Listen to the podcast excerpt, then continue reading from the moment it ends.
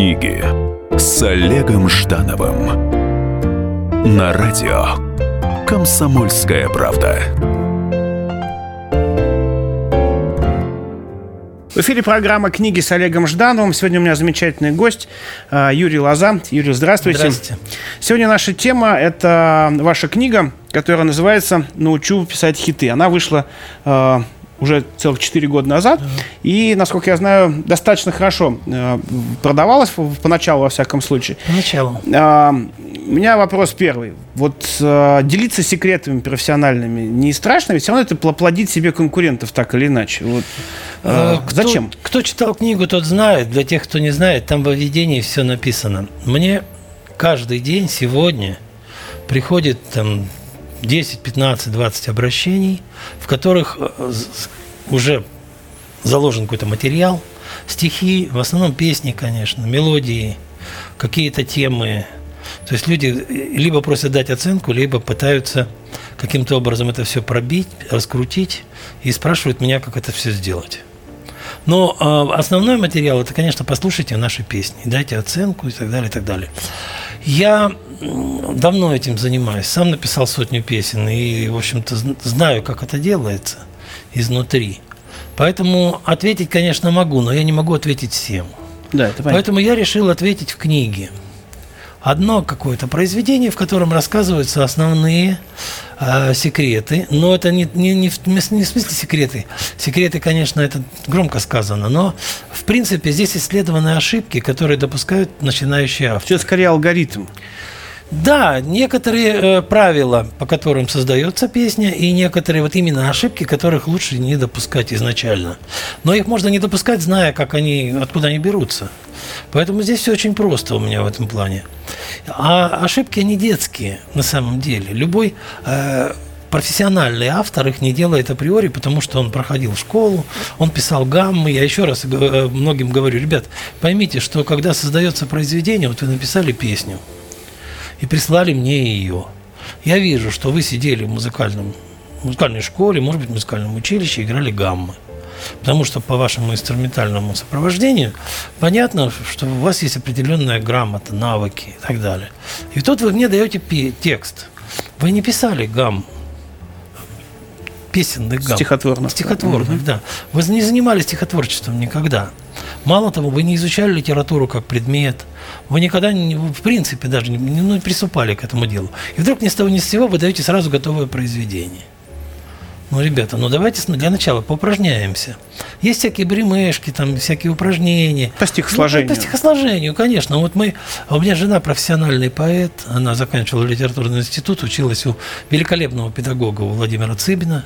Это большой наш русский поэт, ушел, к сожалению, вот, которого, то есть она в этом плане специалист, я специалист. Мы иногда, вплоть до того, что разговаривали стихами, просто вот устраивали такие перепалки. Но это, это стандартное, это стандартное времяпрепровождение у литераторов обсуждали какую-то тему. Ну, вот, понимаете, что дает институт литературный? Вот я спросил как-то Симона Асиашвили, нашего известного поэта-песенника, э, говорю, что тебе дал институт? Он говорит, ну, во-первых, общение, во-вторых, говорит, умение держать удар. Как он мне ответил. Но что такое общение? Ты находишься в кругу своих единомышленников. Все выпускники Царскосельского лицея, все были высокообразованными людьми, которых можно было использовать в любой отрасли, связанной с чем угодно. Почему? Потому что они, находясь внутри постоянно в общении, они набирали огромное количество информации. Точно так же любой институт, любой вуз. Вот я заканчивал экономико-статистический. Просто вот от одной, одних общений с педагогами, с- со своими э, с, Сверстниками. сверстниками, ну, сверстник я думал постарше был, конечно. Но вообще в основном с педагогами мы общались.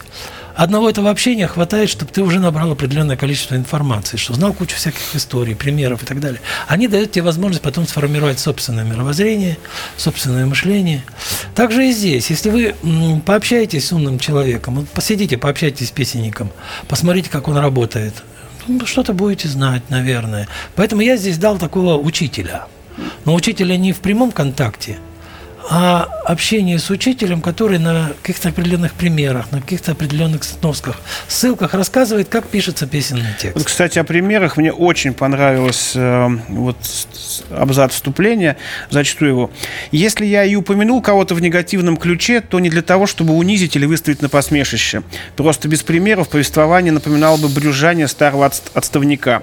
Поэтому прошу не обижаться, а воспринимать все как бесплатную рекламу. Просто отлично, потому что действительно э, Э, на самом деле, к сожалению, в России практически отсутствует критика, э, которая ругает или как-то управляет, она либо, либо хвалит, все такой коммерческий продукт, а вот э, говорить о том, что о высоте художественного произведения в музыке, тем более, такой критики в России практически нет. Ну, смотрите, когда мне понадобились эти примеры, я же все-таки порядочный человек. Если я хочу привести какой-то пример, я, как правило, либо я абсолютно уверен, что этот пример э, не вызовет какой-то такой стильно негативной реакции. Либо, если мне надо привести, привести произведение целиком, я звоню автору этого произведения и говорю, вот я хочу привести в качестве примера. Вот я звоню Леше Рыжову из дискотеки аварии, он все время рулит, там пишет все это дело. Я говорю, Леша, у меня есть такая идея, вот я один из ваших текстов хочу привести в качестве примера. А, я ему рассказал о том, как я хочу mm-hmm. использовать. Он говорит, ну, класс. А в чем мы нет? Мы говорит, никогда не заморачивались этой идеей, никогда даже не думали, что это может быть использовано в таком ключе. Угу. Пожалуйста. Я приезжаю к нему, мне подписывает совершенно спокойно разрешение на использование его текста.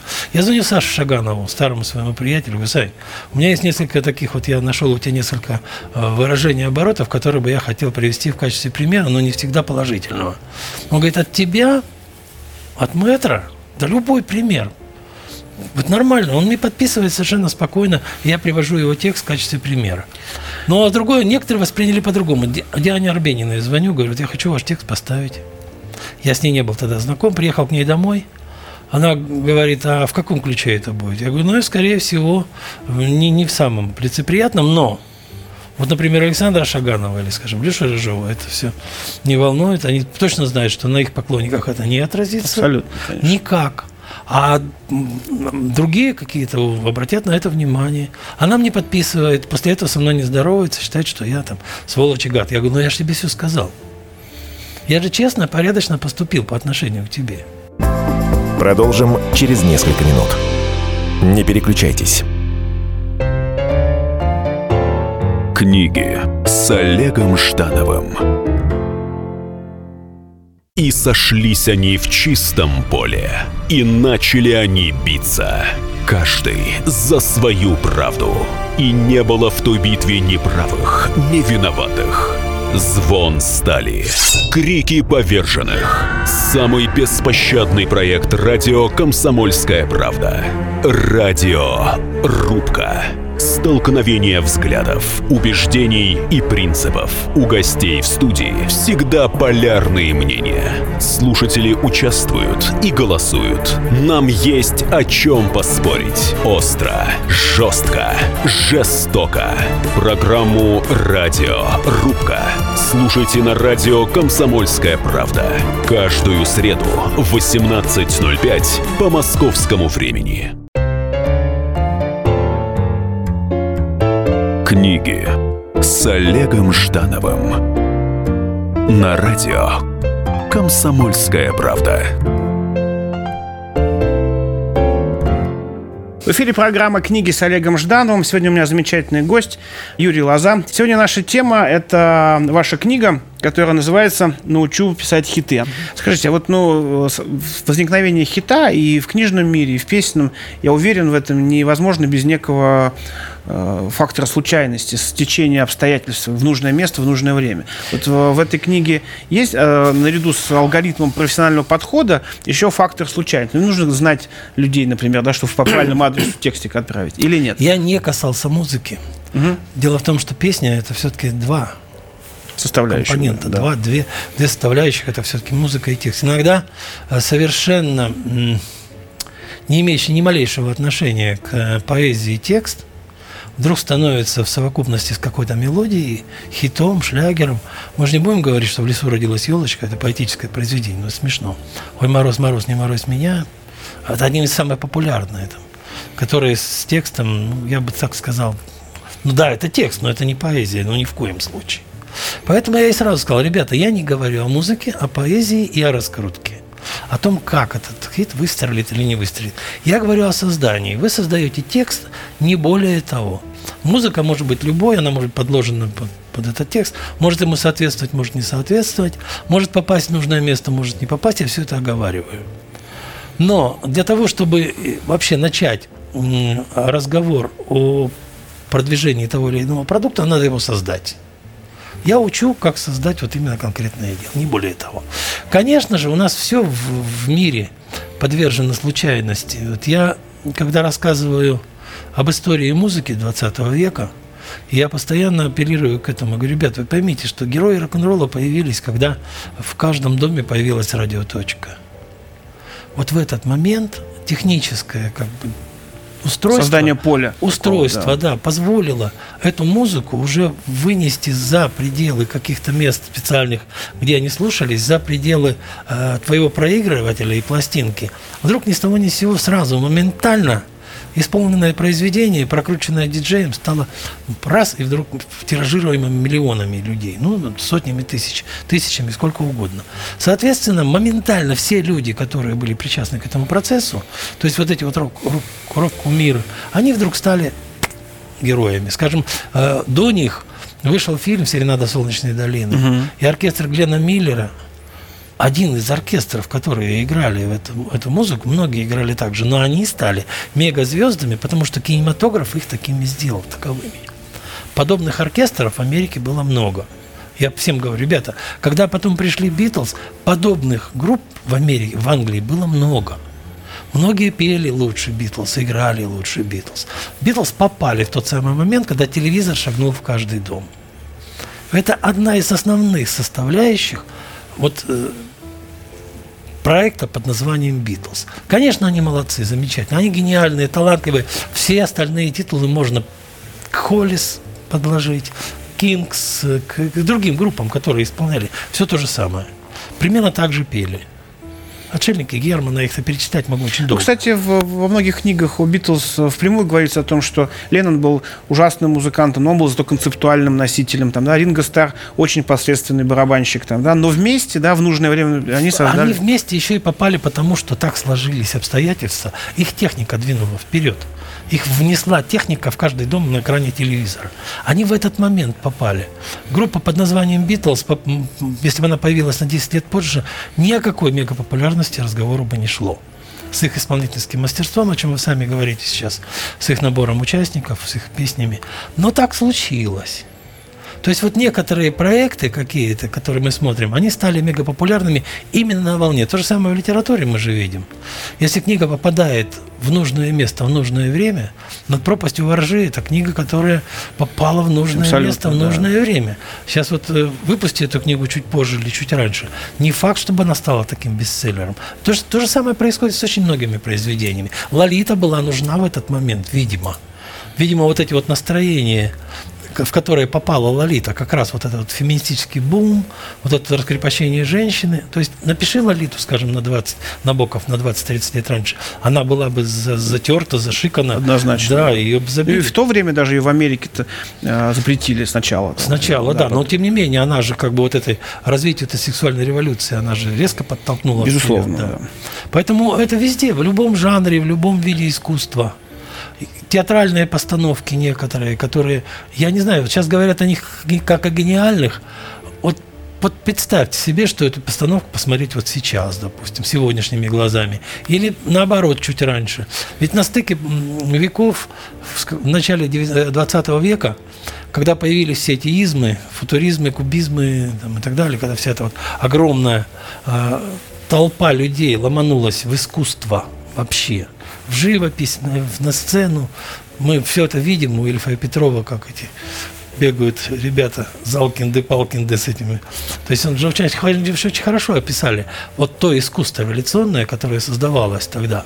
Как на все переиначивалось, переворачивалось. Вдохновения было, практики не было. Практики, да, но и вы, выскочили на сцену же не профессионалы. Опять огромное количество непрофессионалов, которые начали, э, ну, которые стали считать себя какими-то звездами. И многие добились ведь большой В популярности. конечном итоге, конечно. Мне у меня сейчас полемика такая была, когда говорят, что Малевич, вы не можете к нему подходить с точки зрения э, э, художественного мастерства как такового, потому что Малевич сам себя художником не считал. Он вообще не считал себя рисовальщиком. Везде абсолютно. Концептуалист, да, там инсталлятор, да, все кто угодно, но только не рисовальщик. В том, то есть не художник в том, как мы это воспри- воспринимаем. Поэтому, говорит, меня нельзя сравнивать, он сам писал, ни с Суриковым, ни с Репиным. Это другой вид искусства совсем. Но картины-то продаются в одном и том же музее. Вот, допустим, на одной и той же выставке, они висят в одном и том же музее, на стенке и висят, и он воспринимается как художник.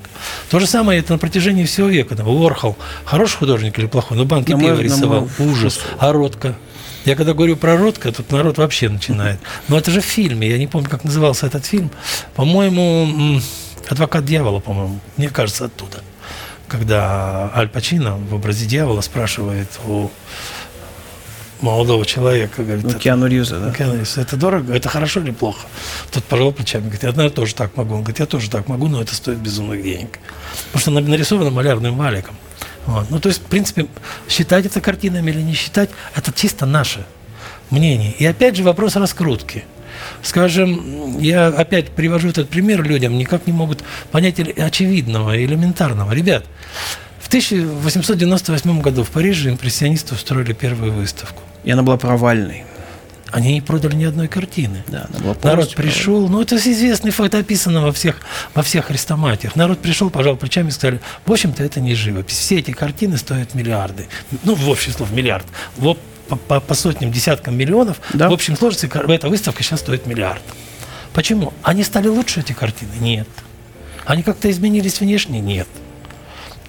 Все то же самое, просто наше восприятие и раскрутка сама сделала их вот чем-то таким. То есть они попали в нужное место или не попали. Тогда они не попали, но потом за счет раскрутки вдруг раз и попали. А как вы оцениваете э, современные тексты вот, вот на, на- на данный момент, на 2016 год, на российском э, поп-рок рынке? Потому что меня, например, э, никак вот не могу понять, как относиться к такому намеренному изменению ударения, чтобы попасть, ну, когда текст пишется после того, как сочинена мелодия, да, и там типа какао-какао, вот что это за, за, за рифма, например? там Смотрите, меня? я всегда считал произведением искусства то, что, то, что вот именно то, что сделано специально, вот оно может быть произведением искусства. Соответственно, э, когда-то, я не помню, кто написал Пугачевой текст, где все ударения перенесены. Мгм. А специально фишка там «Дана голова своя». То есть она поет Да-да-да. специально, специально искажая вот это, перенося. Но это как как, Как прием, Как да. прием, художественный прием, который использован для того, чтобы песня была оригинальной и так далее. Но когда я читаю, в- слышу в обычной песне «Мои руки, твои губы», я понимаю, что они мои и твои. Вот о чем я говорю, ребята. Можно перенести, конечно, если вы это специально делаете. Вот- какао-какао – это прием. Можно, Всё-таки можно прием. говорить как прием. Потому что есть и какао, и какао. Мгм. Потому что он знает, что есть какао, но он говорит еще и какао. Вот это используется легко и непринужденно. Мы можем это делать, можем дать э, теза, антитеза, там вопрос-ответ, как угодно использовать этот прием художественный. Но мы должны дать это понять. Я всегда привожу такой пример. Я говорю, ребят, вот выходит, допустим, группа, которая начинает играть шутливые произведения, и играет их весь вечер. Потому что легче я, продается. Я да. понимаю, что это шутники музицируют. Но когда Мацуев играет э, какое-то шутливое произведение, я понимаю, что это музыканты шутят. Это разные две ипостаси. Мацуев может взять и поиграть по черным, у него все равно получится музыка, потому что в фа диез мажоре, в рок-н-ролле, допустим, по черным можно играть и ногами, как это делал Джерри, Джерри Льюис. Он выходил просто, прыгал. Народ-то не понимает, что в этот анализ и все черные его. Есть такая да, дамочка одна, говорит, ей музыка начала приходить, но она играет только по белым. Ну, я понимаю, что вся музыка в до мажоре у нее, в ля миноре, это как бы придет любому. Ну, то есть нельзя ее говорить, а, называть композитором, хотя она себя такой считает. Продолжим через несколько минут. Не переключайтесь. Книги с Олегом Ждановым.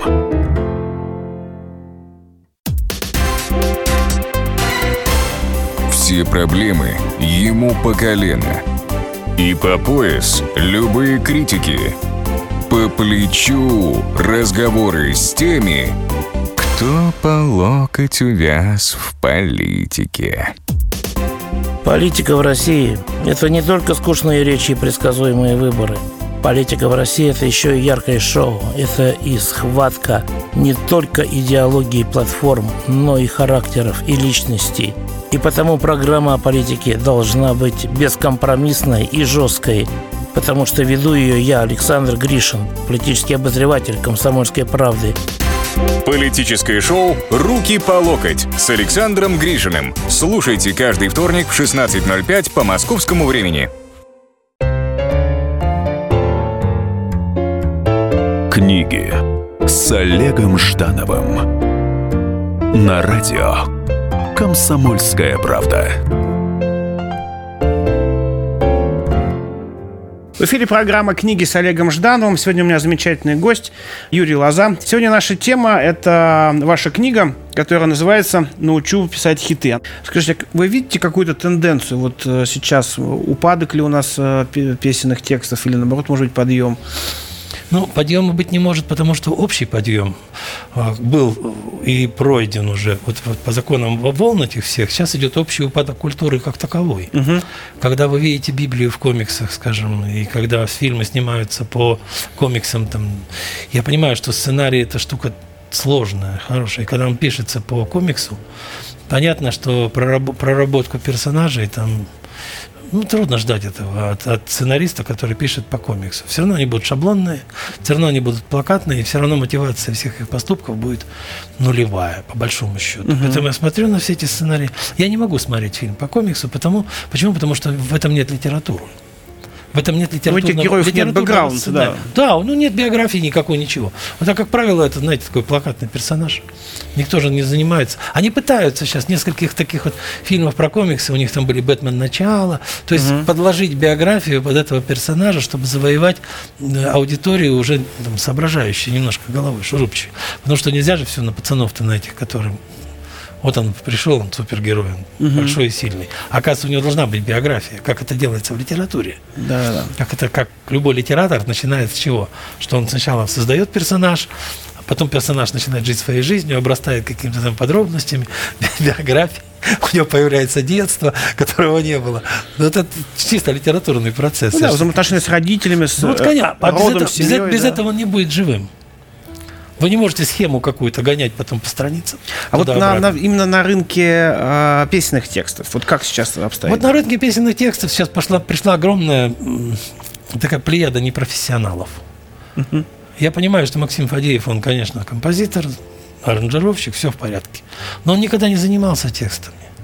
И поэтому он легко рифмует я ушел, ты пришел, допустим. Ну, замечательная рифма. Ботинки, полуботинки. Там, ну, что-нибудь в этом роде. Ну, у меня приведен один из его текстов.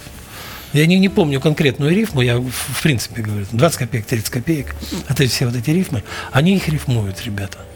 У них дальше мой твой, как правило, не идет. Почему? Потому что ну, этим, этим тоже надо заниматься. Не значит, что он не смог бы этого сделать, но если бы он этому учился. Если бы он, ну как вот все, как, как любой человек, начинает, конечно, с обучения первое. Ну перечитайте, возьмите там 100 книжек первых, и вы перестанете делать грамматические ошибки даже не изучая просто русский язык, а просто прочитя. Ну, прочитайте. По я, восприятию, я да. читал под одеялом в свое время. Почему грамотность определенная существует? Я, конечно, допускаю эти ошибки. Без них ну, невозможно писать какие-то слова. Я не могу уследить, там, что там изменилось, подстроился этот язык или не подстроился. Но, тем не менее, э, читая в детстве книжки под одеялом, и вот все, что попадалось, вот если, если попадалась какая-то книга, то обязательно должна быть прочтена. У нас был голод тогда литературный, конечно, записан в библиотеке. Все интересные книги всегда были разобраны. Понятно. Ну, просто не хватало хороших книг. Потом уже э, в бытность моим музыкантом я даже на этом делал собственную библиотеку. Приезжаешь во Фрунзе, допустим, город такой был, сейчас Бишкек называется, mm-hmm. а местное издательство выпустило Декамерон Бокаччо. Ого! В Бишкеке. Он продается во, в овощных ларьках. Почему? Потому что издательство шлепнуло его много. Ну, как бы у них нет возможности много наименований выпускать. Mm-hmm. Поэтому они берут и делают много-много-много декамеронов. А продавать их надо, и они везде, их море просто. И ты спокойненько идешь, покупаешь в любом магазине десяток, ну, если есть возможность привезти, бросаешь в ящик с аппаратурой 10-15 книжек Декамерона, а потом в любом другом городе приезжаешь, берешь две книжки, идешь букинистически, идешь в книжный магазин и говоришь, ребят, махнем, тебе с удовольствием достают вот то-то, берут Декамерона, потому что Конечно, это, конечно. Вот. И ты на этого бокачча создаешь себе там а у тебя уже все там 5-6 бестселлеров хороших таких появилось с этого дела. То есть книга в то время была предметом обмена, предметом купли-продажи. Был книжный рынок в Москве. У меня был специальный человек, я сам там не, не- тусовался, потому что могли его узнать, но мой один из моих знакомых, он все время там жил, он брал у меня, увозил туда, привозил мне что-то, звонил там с телефона автомата, говорит, тут есть такая возможность обмена того-то на то-то, и поэтому я себе сделал эту библиотеку. Не очень понятно, зачем она сейчас нужна, потому что все есть в iPad. Ну, мати- книга материальная. Книга, книга, книга по-другому воспринимается совсем. Но к, к- про- к чтению книги надо готовиться. Я все время говорю, ребята, ну нельзя читать роман, э, когда вы стоите в пробке. Надо роман читать так, как читала его барышня, скажем, в 19 Вечером, да. веке. Она э, с утра делала все эти туалет, у нее там завтрак, все приводила себя в порядок. Потом брала роман, располагалась на подушке в беседке в саду, и два часа там у нее она поглощалась.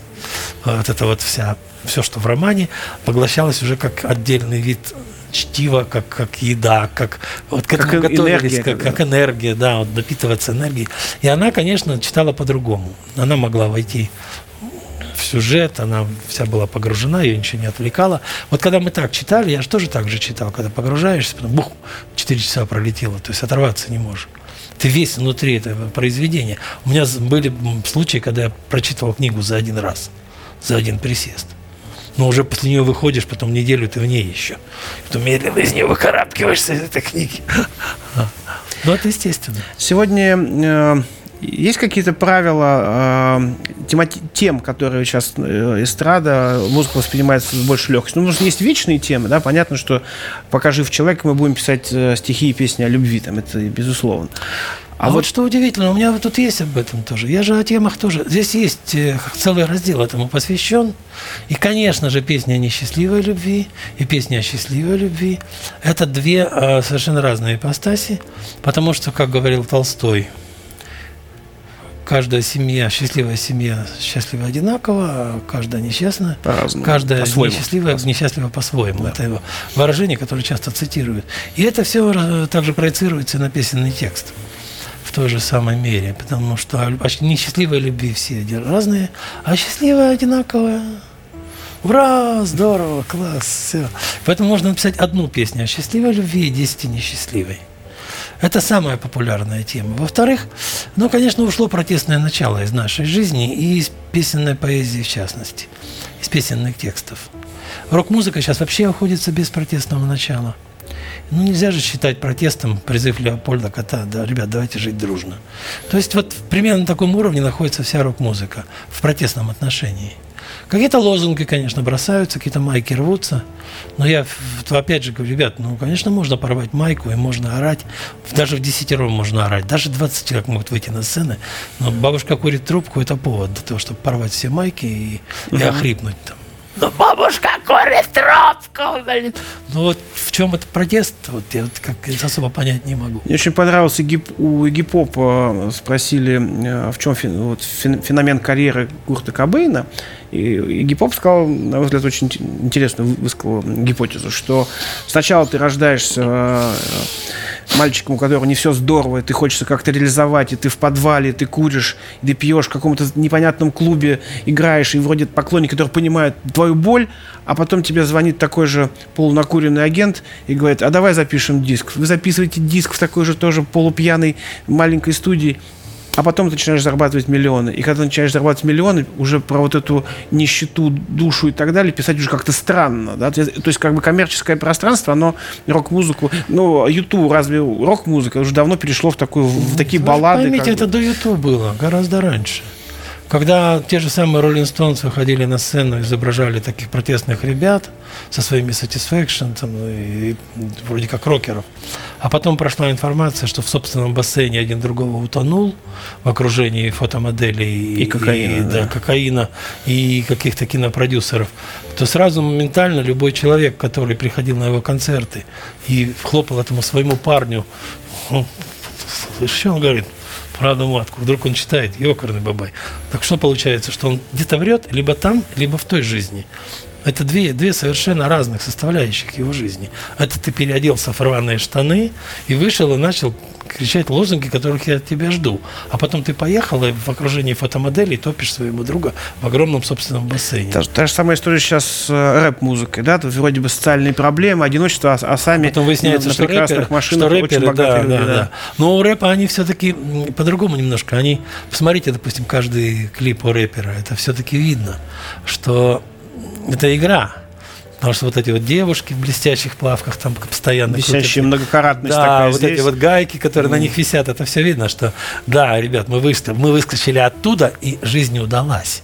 Вот это вот, например, какой-то призыв всем остальным, ребят, делай как я, И ты выберешь. и ты выберешься. Это у спортсменов, у, вот у рэперов, у черных, них же одна дорога, либо в тюрьму, либо на сцену, либо в на баскетбол иди играй, называется. Поэтому у них и есть вот этот э, посыл какой-то, вот именно подача такая. Ребят, займитесь каким-то другим делом, и, может быть, даже в этом есть положительное начало определенное. Я достиг, но, правда, потом снова идут тот того грохнул, тот что-то наркотики, избил, да. опять наркота. То есть, как бы через, через звездность опять возврат к естеству, так называемому. Продолжим через несколько минут. Не переключайтесь. Книги с Олегом Ждановым.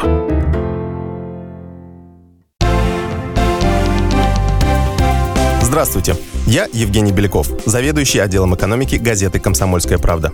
Я знаю почти все об экономике страны, личных финансах и время от времени даже играю на бирже. Но у меня нет миллиона долларов. И я очень хочу его заработать. Поэтому каждую неделю в прямом эфире я буду общаться с тем, кто смог стать богатым и знает, как сделать богатым меня и вас. Встречайте новый проект «Миллионеры». Каждый понедельник в 3 часа дня только на радио «Комсомольская правда».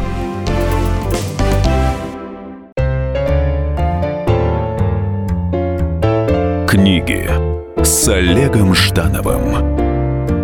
На радио Комсомольская правда.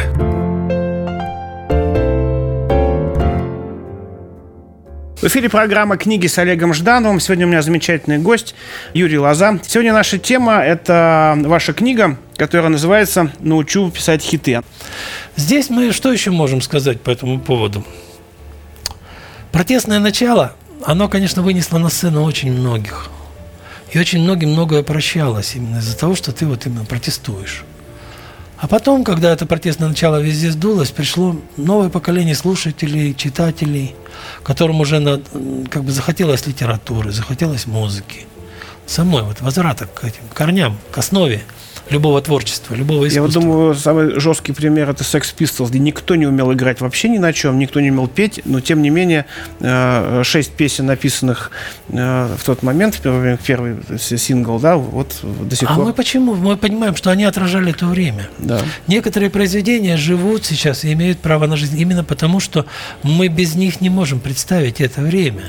И когда мне говорят про те же Stones, поним- я говорю, ребят, понимаете, это законсервированное время. Они вот такие же, точно так же играют, точно так же поют, как 50 лет назад или 40, когда они вышли на сцену. И поэтому, если ты хочешь понять, как тогда было, иди на Rolling Stones. Потому что какие-то группы, какие-то музыканты двигались Нельзя судить, допустим, о э, Deep Purple 69 года и по Deep потом э, уже в, в, во Blackmore времен Rainbow там, через 10 лет это две разные группы. Там, тот же Pink Floyd. То есть есть какие-то группы, которые совершили гигантский скачок. Queen, допустим, это вообще отдельная тема. Это ну, просто вот семимильными шагами люди шагали. А есть, которые встали на определенную ступеньку и стоят на ней до сих пор. И говорят, мне говорят, да до них пришло там, да хоть хоть миллион на них придет. Они же приходят не за музыкой сегодняшнего дня. Они идут За окунуться за в эти воспоминания и как бы восстановить картинку того времени, как оно было. Я, пом, помнишь, под эту песню мы с тобой там за сараем первый раз поцеловались. Вот, вот, вот зачем он идет. Сидят два старичка, обнимаются, счастливые, радостные. Они окунулись в то время.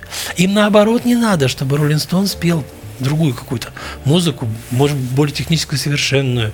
Им их надо вот такую вот социальная вот эта вот картинка – который мы воспринимаем. Мы Россию же как воспринимаем? Как упоительные в России вечера. Ребят, ну я изучаю историю, я знаю историю. В этом упоительности было не так много, как нам кажется. Если бы там все было так упоительно, в 17 году не было бы революции. Мы же понимаем, что тогда в России было все очень нехорошо.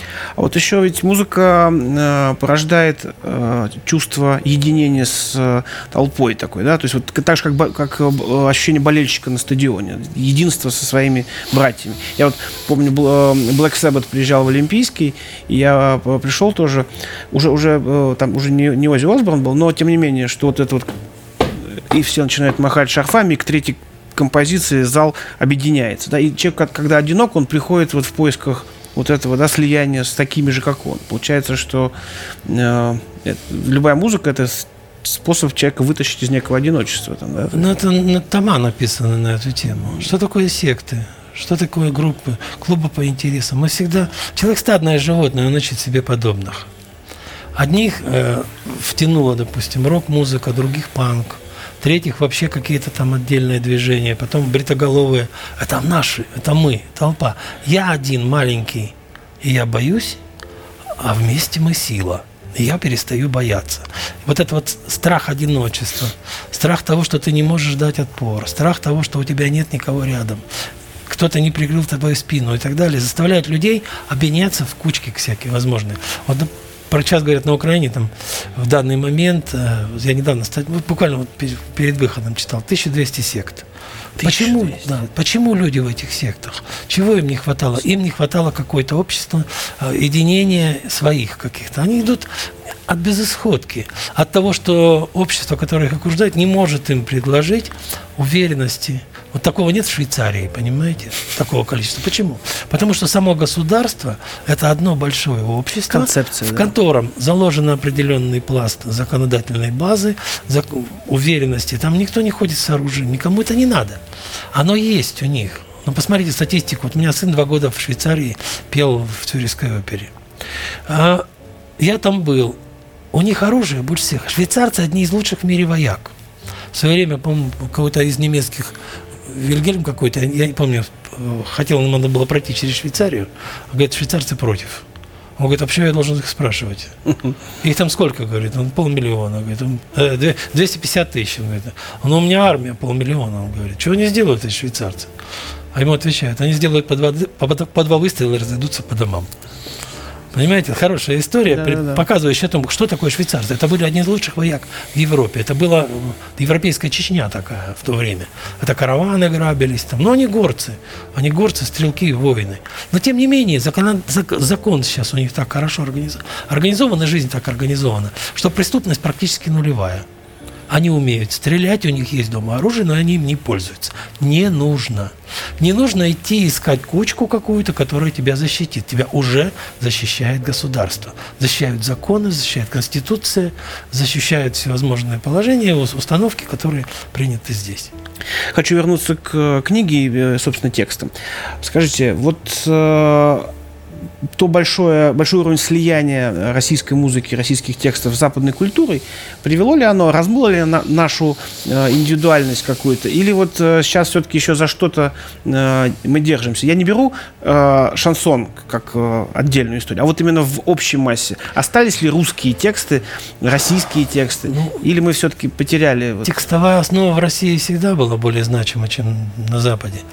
Вы поймите, что та рок-культура, с которой сейчас многие носятся, в переводе неоднократно я слышал такое, даже от, от, даже от таких людей, как а, Гребенщиков, по-моему, слышал я, что, ребята, если вам перевести эти тексты, от которых вы там слушаете, вы перестанете музыку, слушать да. эту музыку. Об этом говорят уже и говорят, и говорят. Но сам Гребенщиков в свое время, как человек, знакомый с английским языком, достаточно хорошо, очень много чего надергал оттуда. Образный ряд, какие-то интересные там смысловые ходы и так далее. Потому что любой человек, который хорошо знает чужую культуру, он как бы знает две, в, два раза, в два раза умнее, что ли. Почему? Mm-hmm. Потому что любой образ, переброшенный сюда, дает тебе возможность очень хорошо жить в искусстве. Да, непонятно, да, немножко не так, но я так вижу. Да, немножко образ не ложится в наше сознание, но на то я и творец, на то я и гуру, сенсей, там не знаю, как они ставят там. На то я исказитель, блин, чтобы рассказывать сказки, которых ты не понимаешь. Когда-нибудь дорастешь, такой тоже есть подход. Поэтому мы, э, создавая свои тексты, вот я, например, отталкивался именно от русской культуры, только. Я вообще не пользовался никогда переводами. Хотя была такая возможность, и можно было заказать любой перевод.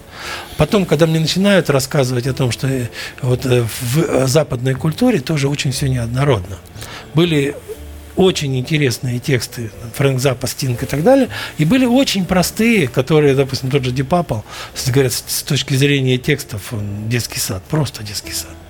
Ну, ты пришла и принесла ну, или наоборот, слишком сложно концептуально, как да, отель Калифорния. Да, да, и в то же время у них там есть все, что угодно. От готики какой-то, от каких-то баллад, от сказителей каких-то тех же самых саги целые пелись.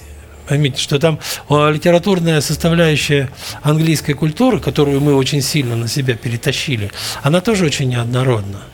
Там Джентл Джейн, скажем, какой-нибудь, или там Янки при короле, вот эти, которые Эмерсон создавал угу. со, своими, со своей командой, это все большие саги, которые нельзя воспринимать ну, не зная, что ли, все истории Англии. Поэтому, если нам сейчас придет какой-то человек и даже перевод принесет, вас он абсолютно не тронет, потому что для угу. вас все эти Слишком рыцари короля Артура это совсем не Илья Муромец, это не Добрыня Никитич, это не наши персонажи. Поэтому тут надо давать себе отчет. Ребят, переносить впрямую это все было нельзя, но мы брали оттуда музыкальную составляющую. Рифы, рок, весь этот вот напор, и нагружали ее нашими проблемами. Но для меня вот более рокер, скажем, Галич, намного более рокер, чем э, ребята, которые выходили там с патлами, гитары с перьями у них там все это, и которые там эти перья тыкали в пол и кричали там всякую ерунду. Для меня Галич, он более рокер. Почему? Потому что э, неся протестное начало, он понимал, что за это могут убить. И, скорее всего, убили. Мне трудно поверить, что человек, который, в принципе, нормально технически, подключая колонки, был убит током. Ну, mm-hmm. смешно, там, там разъемы разные. Они специально так деланы, сделаны, я же технику продавал, я ее создавал, я с ней работал. Мы не используем вообще при создании, вообще ни один, ни один создатель техники не использует одинаковые разъемы для подключения розетки и колонок.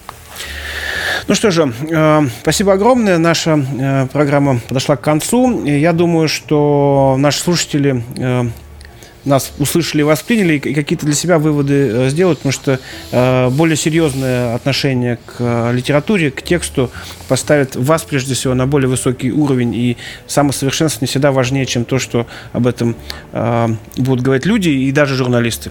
Поэтому, э, Юрий, спасибо. Это была программа «Книги с Олегом Ждановым». Читайте с вдохновением. Книги с Олегом Ждановым.